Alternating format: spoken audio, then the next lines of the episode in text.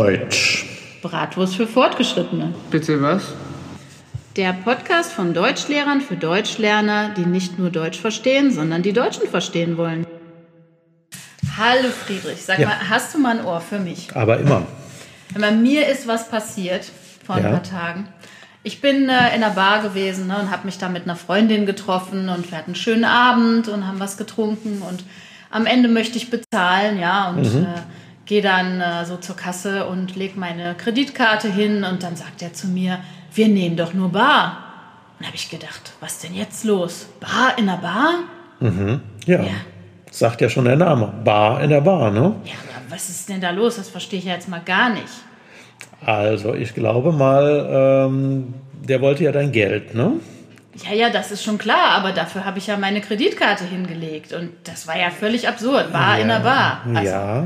In Also- welchem Jahrhundert leben wir? Ja, also man kann ja äh, in Deutschland äh, entweder ähm, mit einer Karte bezahlen oder häufig kann man aber auch nur bar bezahlen. Und das heißt, dass man mit richtigem Geld, mit Münzen und Scheinen bezahlt. Cash. Ja, ja, okay, aber ich meine, das ist ja nicht mehr modern, oder? Ich meine, sind die Deutschen ein bisschen verrückt? Ich dachte, das wäre schon lange abgeschafft. Man kann doch überall mit Karte zahlen. Ja, eben nicht. Also ich glaube mal, in Deutschland kann man meistens in großen Geschäften schon mit Karte bezahlen, aber ähm, gibt ja gerade viele kleine Geschäfte oder Bars und in der Bar kann man eben nur bar bezahlen. Ähm, vielleicht deshalb, weil ähm, für die Firmen das zu teuer ist, das mit so einer Karte abzurechnen. Ähm, aber was meinst du eigentlich mit Karte überhaupt? Ja, mit Karte bezahlen, das heißt ja entweder ich benutze meine Kreditkarte oder meine EC-Karte. Kreditkarte oder EC-Karte? Ja, genau. Ich glaube, das muss man ein bisschen genauer erklären. Kreditkarte kennt ja jeder. Auf Englisch Credit Card, das ist ja jedem ein Begriff, ne? So. Und mit Karte zahlen bei uns heißt normalerweise die EC-Karte benutzen. Ja, EC-Karte, was ist das? Das ist nochmal die Extrakarte vom Konto, von deinem Bankkonto. Und wenn du damit bezahlst, dann wird das Geld von deinem Konto abgebucht. Und wenn ich mit der Kreditkarte bezahle, wird das Geld auch von der Karte abgebucht. Ja, aber meistens erst etwas später. Ja? Oder vielleicht auch nur ein Teil davon. Das ist der Unterschied. Ah. Die EC-Karte ist kein Kredit, ja? sondern quasi wie Plastikbargeld. Ah, Aber okay. die wollten sie auch nicht nehmen. Die wollten nur Bargeld von mir. ja, Das heißt, in Deutschland zahle ich jetzt in jeder Bar immer bar. ich glaube nicht, dass du in jeder Bar Bar bezahlst, aber äh, in vielen kleineren Bars kannst du eben nur Bar bezahlen. Das ist eben in Deutschland so ein bisschen sonderbar. Das ist wohl wahr, ja. Allerdings. Ja. Ja. Ähm, weißt du eigentlich überhaupt, woher dieses Wort Bar kommt? Sonderbar? Oder Bar in der Bar? Nee, ich meine jetzt also das Wort Bar für äh, die Kneipe. Ich habe keine Ahnung. Keine Ahnung. Nee. Also, wenn du in so eine Kneipe reinkommst, was sieht man als allererstes? Bargeld? Hm, Das wäre schön. Ja, wunderbar. Nein, als allererstes sieht man einen Tresen. Ja, das ist also so ein langes, langer hoher Tisch und dahinter wird also Bier abgezapft oder Kaffee abgezapft. Und dieser Tresen, der heißt auf Englisch Bar. Ja, Ja, okay. Das heißt, in Deutschland spricht man dann wieder Englisch. genau, mal wieder. ja, Mal in wieder. Deutschland spricht man Englisch. Ja. Also Denglisch. Mhm. Simplify your German. Also, jetzt erklär mir bitte nochmal. Ich zahle in einer Bar Bar. Das finde ich sehr sonderbar. Und außerdem ist das Bar jeder Logik. das hört erklär mir sich das. jetzt aber kompliziert an. Bar jeder Logik. Das ist kompliziert. Dann sortieren wir das mal. Ja? Ja. Also, die Bar. Anderes Wort, die Kneipe. Hauptwort. Ja? Also so wie Pub. So wie Auf Pub. Englisch. Mhm. Genau. Okay. Ja? Bar ist ein Pub. Okay. So, ähm, Dann Bar. dann kann man in der Bar oder im Pub Bar bezahlen. Ähm, das heißt, man bezahlt mit Bargeld. Daher kommt es, dass man bezahlt also mit Münzen und mit Scheinen. also Cash. Cash, genau. Okay. Ja, so. Kann man auf Deutsch auch sagen, wenn man es wirklich einfach machen will, sagt man, ich bezahle Cash. Versteht auch jeder. Ah ja, ja, Ja. alles klar. Trotzdem alles sehr sonderbar. Ja, dass du das jetzt auch noch reinbringen musstest. Also sonderbar ist ja, da ist ja bar kein eigenes Wort, sondern hängt so hinten dran. Ne? Das ist sonderbar. Und ähm, dafür ähm, hat man früher ähm, eigentlich eher gesagt, das ist so in der Art von, das ist sonderartig. Merkwürdig. Merkwürdig. Strange genau. auf Englisch. Strange, ja. Okay. Genau, ja. Okay. Und ähm, wenn sowas hinten dran hängt an einem anderen Wort, dann heißt das eben, na, das ist so in der Art von, ja. Mhm, Ähm, Aha, da habe ich noch was Lustiges. Ja. Warum ist denn den Deutschen ihr Bargeld so kostbar? genau. Gutes ja. Beispiel. Kostbar, sehr wertvoll, ne? Kostbar, ja. So, okay, also wir haben das Hauptwort, wir haben ähm, das Eigenschaftswort, bezahle bar und wir haben dann also noch dieses Anhängsel, sonderbar, kostbar, wunderbar, haben wir das jetzt erklärt, oder? Aber bar jeder Logik hast du mir noch nicht erklärt. Bitte was? Das wollten wir doch eigentlich rauslassen, oder? Okay, alles klar. Aber jetzt erklären wir das auch noch. Das gibt es also auch noch. Bar jeder Logik, das heißt, bar von etwas, dann fehlt etwas.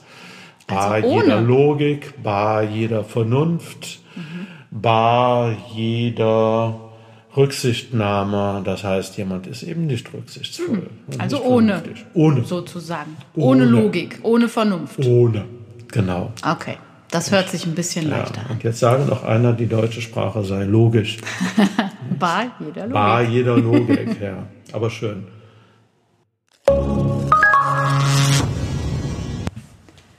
Das ist doch wieder typisch deutsch.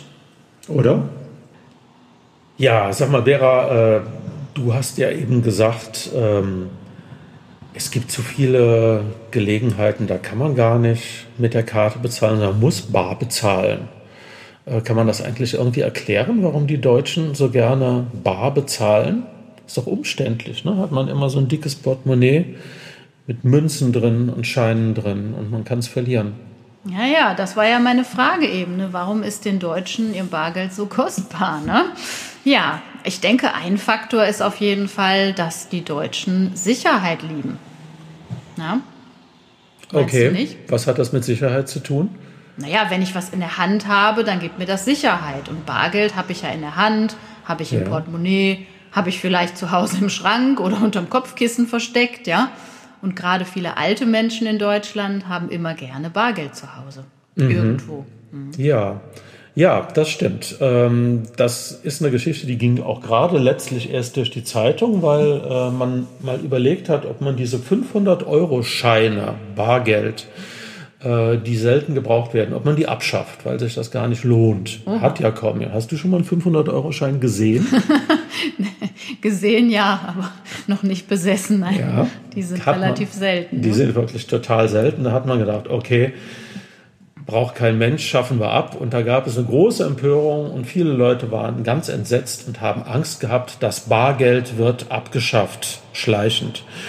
Und ähm, den Plan hat man das, glaube ich, aktuell deshalb auch nicht mehr so. Aber das ist ein gutes Beispiel dafür, dass die Deutschen wirklich große Angst haben davor, dass sie nicht sicher das Geld selbst in der Hand haben. Das heißt, die Deutschen sparen wahrscheinlich auch gerne, ne? wenn sie Sicherheit brauchen. Ja, die sparen gerne. Ähm, allerdings, ähm, also im europäischen Durchschnitt sind eigentlich nur noch die Spanier und die Schweizer so sparsam wie die Deutschen. Ähm, die Deutschen legen ganz viel Geld auf die hohe Kante, wie man so auf Deutsch sagt. Äh, weißt du eigentlich, was, warum das auf die hohe Kante legen heißt? Das ist eine gute Frage. Nee, das, ist- möchtest du mir bestimmt gerne erklären. Ja, genau. Wenn ich was frage, will ich das auch gerne erklären. Ähm, ich glaube, das ist so, dass äh, es früher, ähm, also 19. Jahrhundert, ganz früher, in den Häusern äh, häufig über dem Fensterbrett noch so eine Kante gab, wo eigentlich kaum jemand drankam, nur der Größte in der Familie, das war meistens der Familienvater, der konnte überhaupt mit der langen Hand dahin greifen. Und da hat er das Geld hingelegt, damit sonst niemand drankam, außer ihm. Und daher das Sprichwort, ich lege das Geld auf die hohe Kante. Guck mal, jetzt habe ich wirklich was gelernt. Aber das ist auch mehr so deine Generation, denke ich, ne? Ich habe eben gesagt 19. Jahrhundert, so alt bin ich also auch noch nicht. Naja, okay. Aber zumindest ja. weißt du die Erklärung. Ich wusste sie nämlich jetzt nicht. Genau. Dankeschön. Ja, aber wo wir schon bei der Geschichte sind, ja, äh, die Deutschen haben ja äh, im 20. Jahrhundert zwei Weltkriege erlebt und sie haben erlebt, dass es danach eine Inflation gab. Das heißt, dass ähm, das Geld ihren Wert verloren hat. Die Kriege haben die Deutschen selbst verursacht aber die Bevölkerung hat danach eben unter dieser Geldentwertung gelitten und das hat also tiefe Spuren bei den Menschen hinterlassen und deshalb wollen gerade viele ältere Menschen heute immer gerne Bargeld haben. Und damit man auch immer Bargeld hat, spart man auch gerne. Ich habe zum Beispiel noch in der Schule ein Sparschwein geschenkt bekommen.